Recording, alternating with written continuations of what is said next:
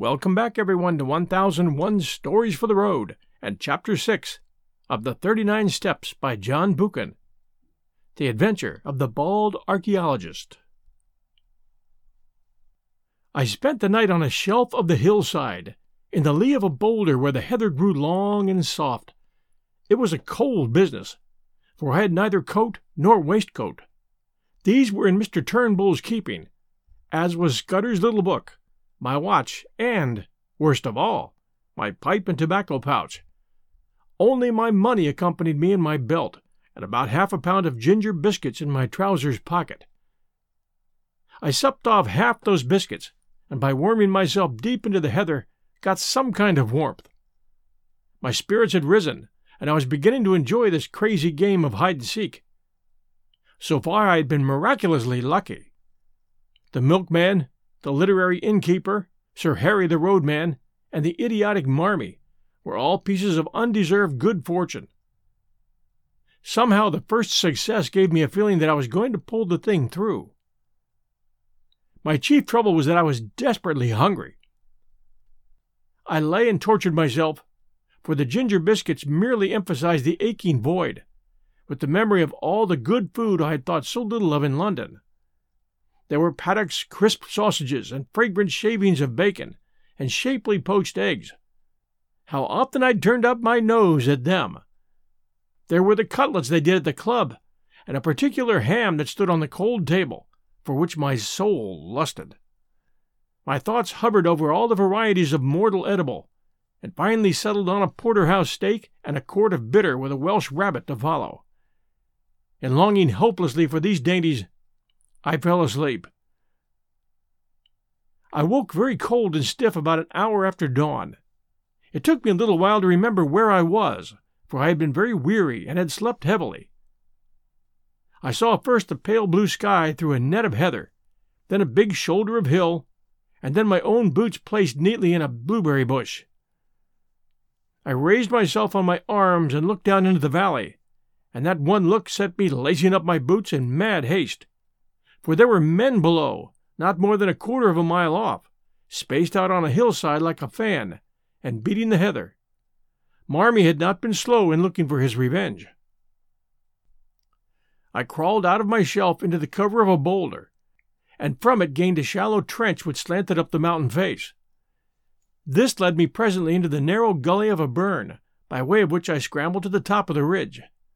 From there I looked back, and saw that I was still undiscovered.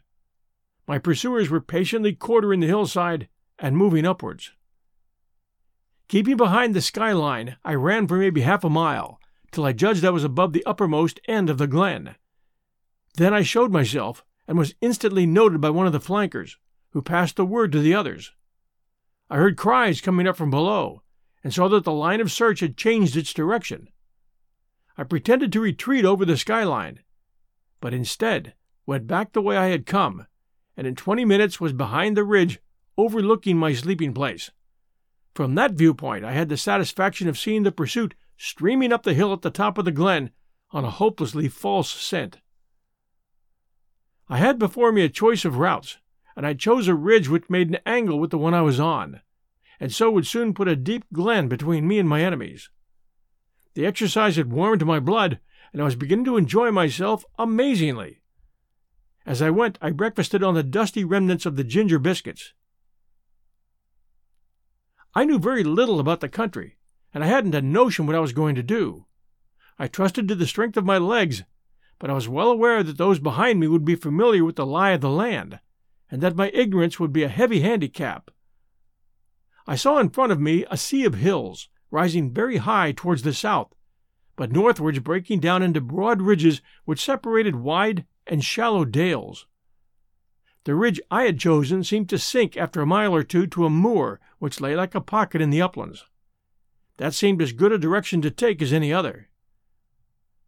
My stratagem had given me a fair start, call it twenty minutes, and I had the width of a glen behind me before I saw the first heads of the pursuers.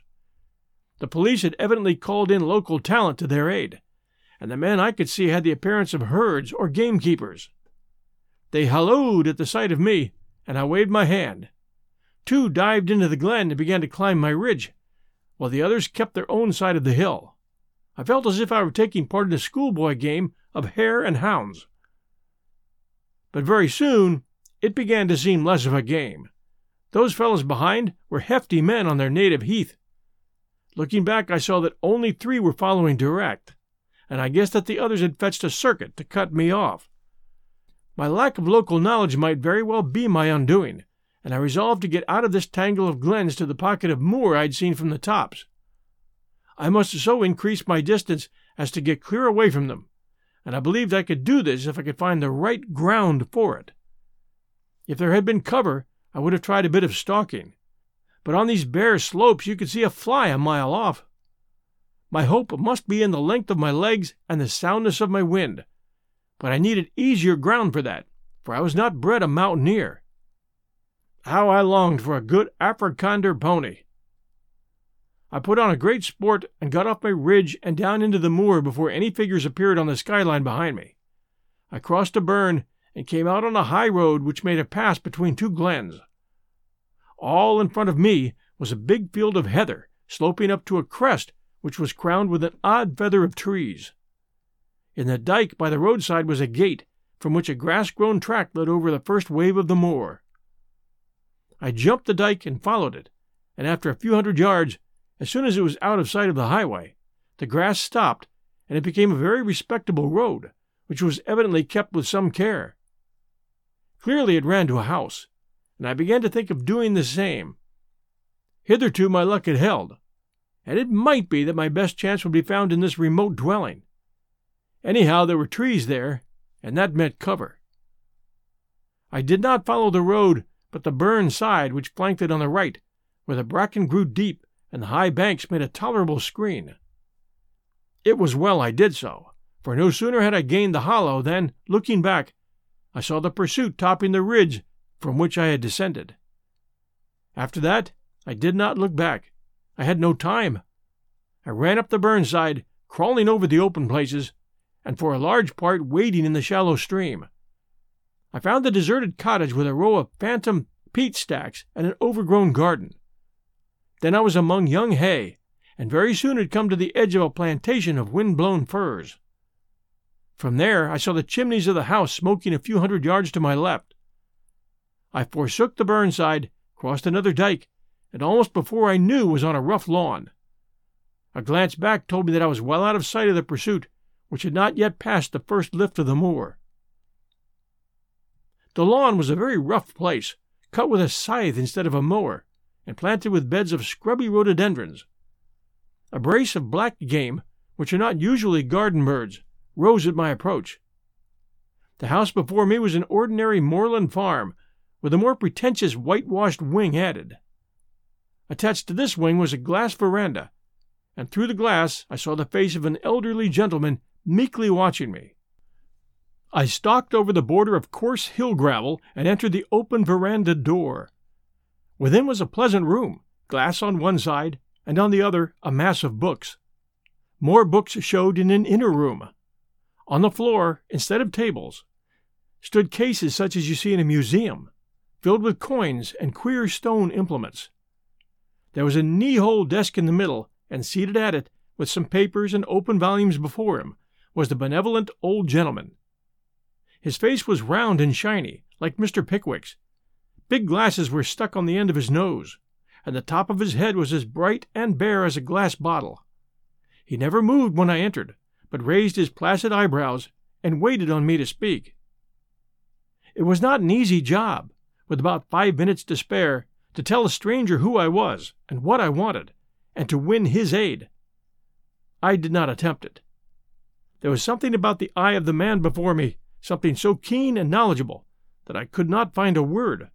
I simply stared at him and stuttered. "You seem in a hurry, my friend," he said slowly. I nodded towards the window. It gave a prospect across the moor through a gap in the plantation, and revealed certain figures half a mile off, straggling through the heather. "Ah, I see," he said, and took up a pair of field glasses through which he patiently scrutinized the figures. "A fugitive from justice, eh? Well, we'll go into the matter at our leisure. Meantime, I object to my privacy being broken in upon by the clumsy rural policeman.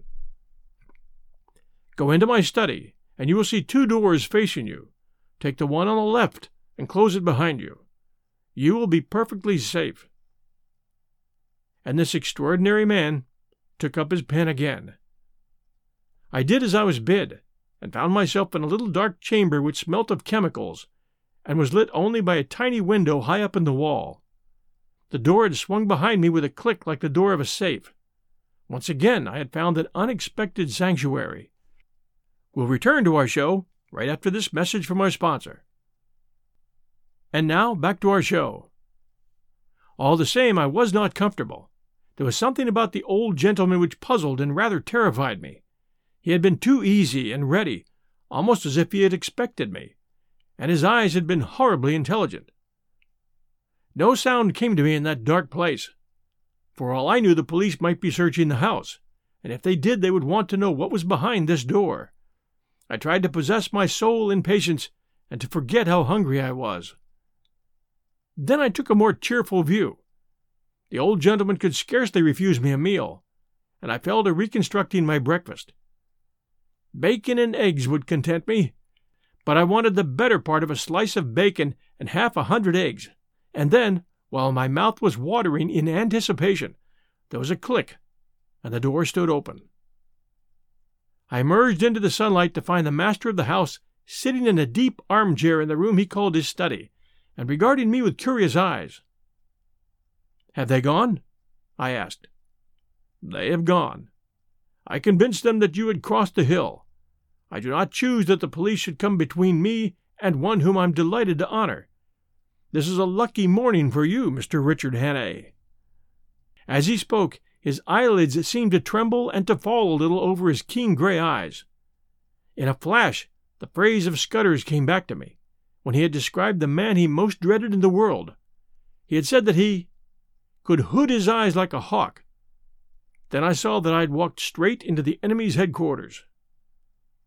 My first impulse was to throttle the old ruffian and make for the open air.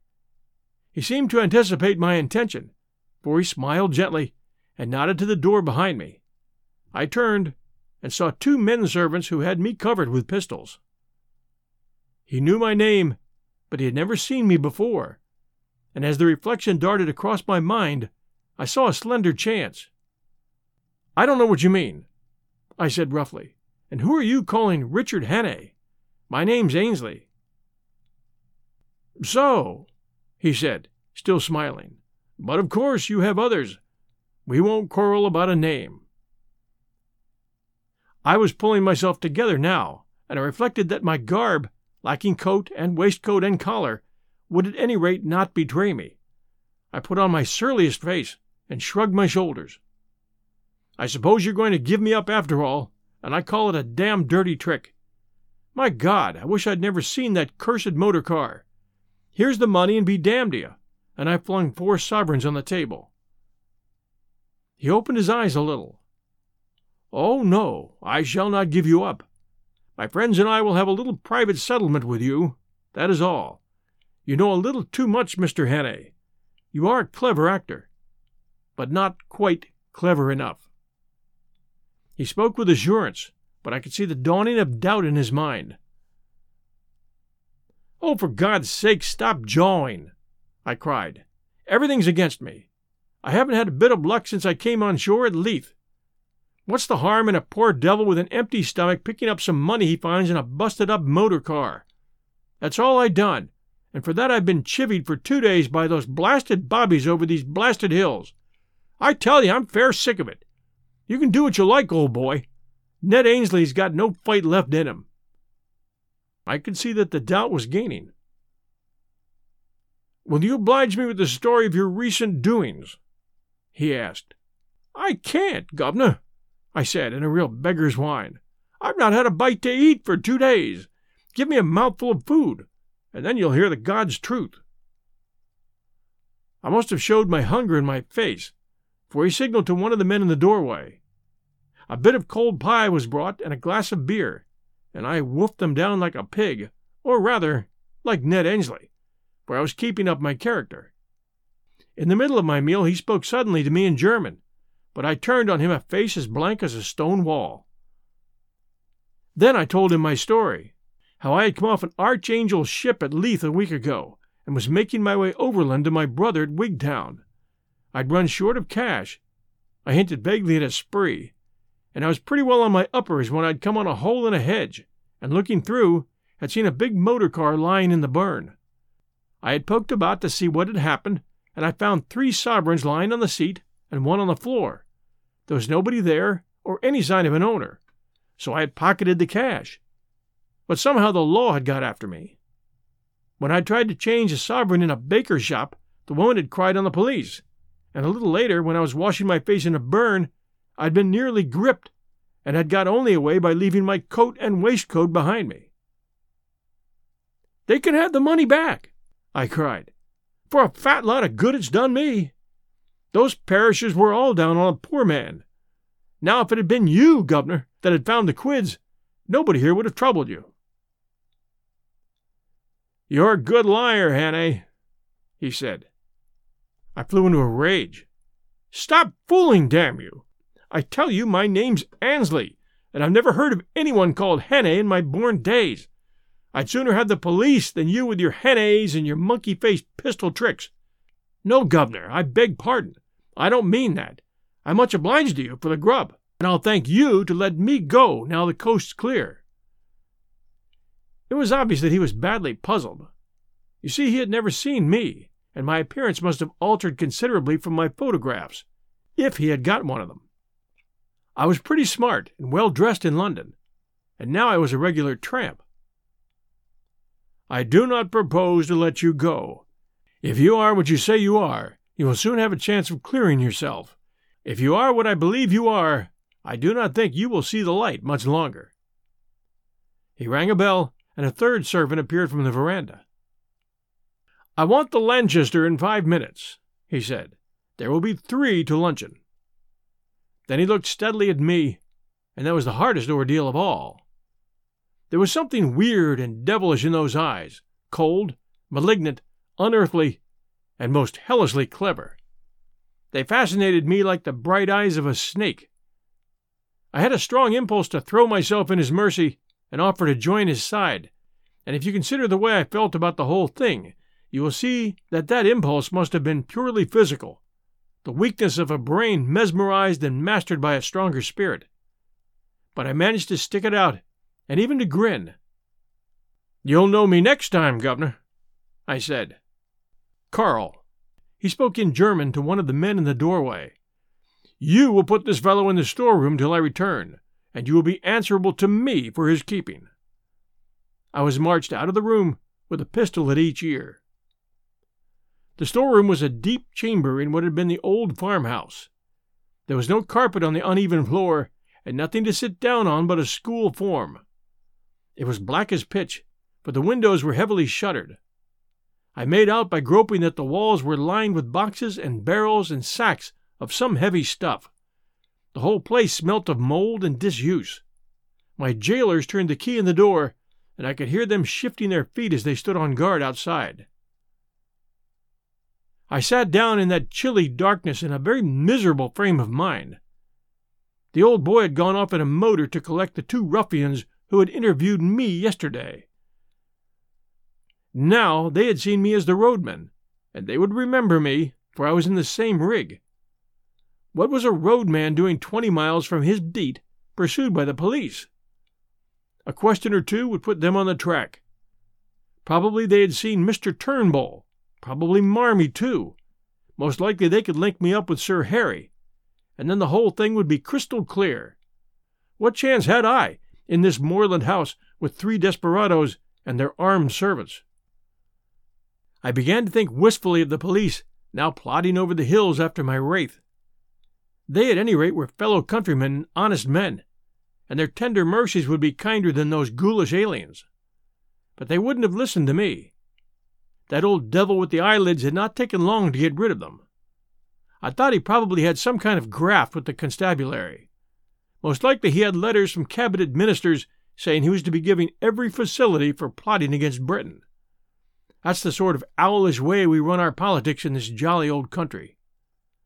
The three would be back for lunch, so I hadn't more than a couple of hours to wait. It was simply waiting on destruction, for I could see no way out of this mess. I wished that I had Scudder's courage, for I am free to confess that I didn't feel any great fortitude. The only thing that kept me going was that I was pretty furious. It made me boil with rage to think of those three spies getting the pull on me like this. I hoped that at any rate I might be able to twist one of their necks before they downed me. The more I thought of it, the angrier I grew, and I had to get up and move about the room. I tried the shutters, but they were the kind that lock with a key, and I couldn't remove them. From the outside came the faint clucking of hens in the warm sun. Then I groped among the sacks and boxes. I couldn't open the latter, and the sacks seemed to be full of things like dog biscuits that smelt of cinnamon. But as I circumnavigated the room, I found a handle in the wall which seemed worth investigating. It was the door of a wall cupboard, what they call a press in Scotland, and it was locked. I shook it, and it seemed rather flimsy. For want of something better to do, I put out my strength on that door, getting some purchase on the handle by looping my braces round it. Presently the thing gave with a crash which I thought would bring in my warders to inquire. I waited for a bit, and then started to explore the cupboard shelves. There was a multitude of queer things there. I found an odd vesta or two in my trouser pockets, and struck a light. It was out in a second, but it did show me one thing. There was a little stock of electric flashlights on one shelf. I picked up one, and found it was in working order. Now with a light to help me, I investigated further. There were bottles and cases of queer-smelling stuffs, chemicals no doubt for experiments, and there were coils of fine copper wire, and yanks and yanks of thin, oiled silk. There was a box of detonators, and a lot of cord for fuses. Then away at the back of the shelf I found a stout brown cardboard box, and inside it a wooden case. I managed to wrench it open, and within lay half a dozen little grey bricks, each a couple of inches square. I took up one, and found that it crumbled easily in my hand. Then I smelt it, and put my tongue to it. After that I sat down to think. I hadn't been a mining engineer for nothing, and I knew Lentonite when I saw it. With one of these bricks I could blow the house to smithereens. I had used the stuff in Rhodesia, and knew its power. But the trouble was that my knowledge wasn't exact. I had forgotten the proper charge and the right way of preparing it, and I wasn't sure about the timing. I had only a vague notion, too, as to its power, for though I had used it, I had not handled it with my own fingers. But it was a chance, and the only possible chance. It was a mighty risk, for against it was an absolute black certainty. If I used it, the odds were, as I reckoned, about five to one in favor of my blowing myself into the treetops. But if I didn't, I should very likely be occupying a six-foot hole in the garden by the evening. That was the way I had to look at it. The prospect was pretty dark either way, but anyhow, there was a chance, both for myself and for my country. The remembrance of little Scudder decided me. It was about the beastliest moment of my life, for I'm no good at these cold-blooded resolutions. Still, I managed to rake up the pluck to set my teeth and choked back the horrid doubts that flooded in on me. I simply shut off my mind and pretended I was doing an experiment as simple as Guy Fawkes fireworks. I got a detonator and fixed it to a couple of feet of fuse. Then I took a quarter of the Lentonite brick and buried it near the door below one of the sacks in the crack on the floor, fixing the detonator in it. For all I knew, half these boxes might be dynamite. If the cupboard held such deadly explosives, why not the boxes? In that case there would be a glorious skyward journey for me and the German servants, and about an acre of surrounding country. There was also the risk that the detonation might set off the other bricks in the cupboard, for I had forgotten most that I knew about Lentonite. But it didn't do to begin thinking about the possibilities. The odds were horrible, but I had to take them. I ensconced myself just below the sill of the window, and lit the fuse. Then I waited for a moment or two. There was a dead silence, only a shuffle of heavy boots in the passage, and the peaceful cluck of hens from the warm out of doors. I commended my soul to my Maker, and I wondered where I would be in five seconds. A great wave of heat seemed to surge upwards from the floor and hang for a blistering instant in the air. Then the wall opposite me flashed into a golden yellow and dissolved with a rending thunder that hammered my brain into a pulp. Something dropped on me, catching the point of my left shoulder, and I think I became unconscious. My stupor can scarcely have lasted beyond a few seconds. I felt myself being choked by thick yellow fumes and struggled out of the debris to my feet. Somewhere behind me I felt fresh air. The jambs of the window had fallen, and through the ragged rent the smoke was pouring out to the summer noon. I stepped over the broken lintel and found myself standing in a yard in a dense and acrid fog. I felt very sick and ill, but I could move my limbs, and I staggered blindly forward away from the house. A small mill lade ran in a wooden aqueduct at the other side of the yard, and into this I fell. The cool water revived me, and I had just enough wits to think of escape. I squirmed up the lade among the slippery green slime till I reached the mill wheel. Then I wriggled through the axle hole into the old mill and tumbled onto a bed of chaff. A nail caught the seat of my trousers, and I left a wisp of heather mixture behind me. The mill had long been out of use. The ladders were rotten with age, and in the loft the rats had gnawed great holes in the floor.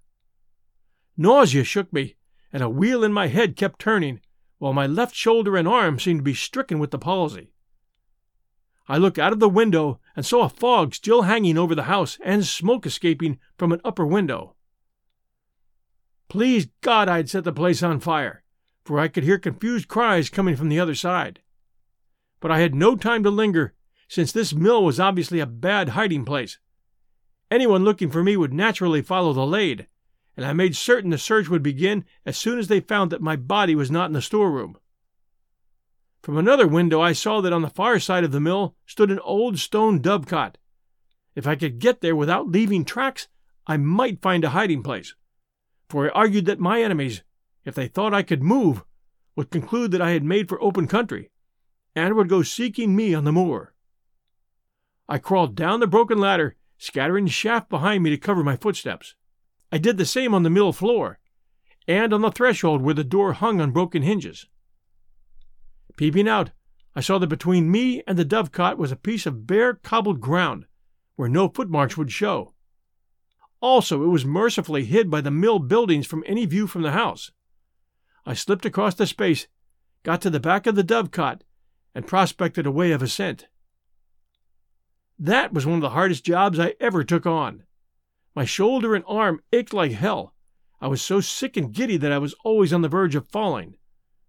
But I managed it somehow, by the use of outjutting stones and gaps in the masonry, and a tough ivy root. I got to the top in the end. There was a little parapet behind which I found space to lie down. Then I proceeded to go off into an old-fashioned swoon. We'll return to our show right after this message from our sponsor. And now, back to our show. I woke with a burning head and the sun glaring in my face. For a long time I lay motionless, for those horrible fumes seemed to have loosened my joints and dulled my brain. Sounds came to me from the house, men speaking throatily and the throbbing of a stationary car. There was a little gap in the parapet to which I wriggled, and from which I had some sort of prospect of the yard. I saw figures come out, a servant with his head bound up, and then a younger man in knickerbockers. They were looking for something, and moved towards the mill. Then one of them caught sight of the wisp of cloth on the nail, and cried out to the other. They both went back to the house, and brought two more to look at it. I saw the rotund figure of my late captor, and I thought I made out the man with the lisp. I noticed that all of them had pistols. For half an hour they ransacked the mill. I could hear them kicking over the barrels and, and pulling up the rotten planking. Then they came outside, and stood just below the dovecot, arguing fiercely. The servant with the bandage was being soundly raided. I heard them fiddling with the door of the dovecote, and for one horrid moment I fancied they were coming up. Then they thought better of it, and went back to the house. All that long, blistering afternoon I lay baking on the rooftop. Thirst was my chief torment. My tongue was like a stick, and to make it worse, I could hear the cool drip of water from the mill lade. I watched the course of the little stream as it came in from the moor, and my fancy followed it to the top of the glen, where it must issue from an icy fountain fringed with cool ferns and mosses. I would have given a thousand pounds to plunge my face into that. I had a fine prospect of the whole ring of moorland. I saw the car speed away with two occupants, and a man on the hill pony riding east. I judged they were looking for me, and I wished them joy of their quest. But I saw something else more interesting. The house stood almost on the summit of a swell of moorland which crowned a sort of plateau, and there was no higher point nearer than the big hills six miles off. The actual summit, as I have mentioned, was a biggish clump of trees, firs mostly, with a few ashes and beeches. On the dovecot I was almost on a level with the treetops, and I could see what lay beyond. The wood was not solid, but only a ring, and inside was an oval of green turf, for all the world like a big cricket field. It didn't take long to guess what it was. It was an aerodrome, a landing field, and a secret one. The place had been most cunningly chosen, for suppose anyone were watching an aeroplane descending here, he would think it had gone over the hill beyond the trees. As the place was on top of a rise in the midst of a big amphitheatre, any observer from any direction would conclude it had passed out of view beyond the hill. Only a man very close at hand would realize that the aeroplane had not gone over, but had descended in the midst of the wood. An observer with a telescope on one of the higher hills might have discovered the truth, but only herds went there, and herds do not carry spyglasses. When I looked from the dovecot, I could see far away a blue line which I knew was the sea, and I grew furious to think that our enemies had this secret conning tower to rake our waterways. Then I reflected that if that aeroplane came back, the chances were ten to one that I would be discovered. So through the afternoon I lay and prayed for the coming of darkness, and glad I was when the sun went down over the big western hills and the twilight haze crept over the moor. The aeroplane was late. The gloaming was far advanced when I heard the beat of wings and saw it volplaning downward to its home in the wood. Lights twinkled for a bit, and there was much coming and going from the house. Then the dark fell, and silence. Thank God it was a black night. The moon was well on its last quarter and would not rise till late. My thirst was too great to allow me to tarry, so about nine o'clock, so far as I could judge, I started to descend. It wasn't easy, and halfway down I heard the back door of the house open, and saw the gleam of a lantern against the mill wall. For some agonizing minutes I hung by the ivy, and prayed that whoever it was would not come round by the dovecot. Then the light disappeared, and I dropped as softly as I could onto the hard soil of the yard. I crawled on my belly in the lee of a stone dyke till I reached the fringe of trees which surrounded the house.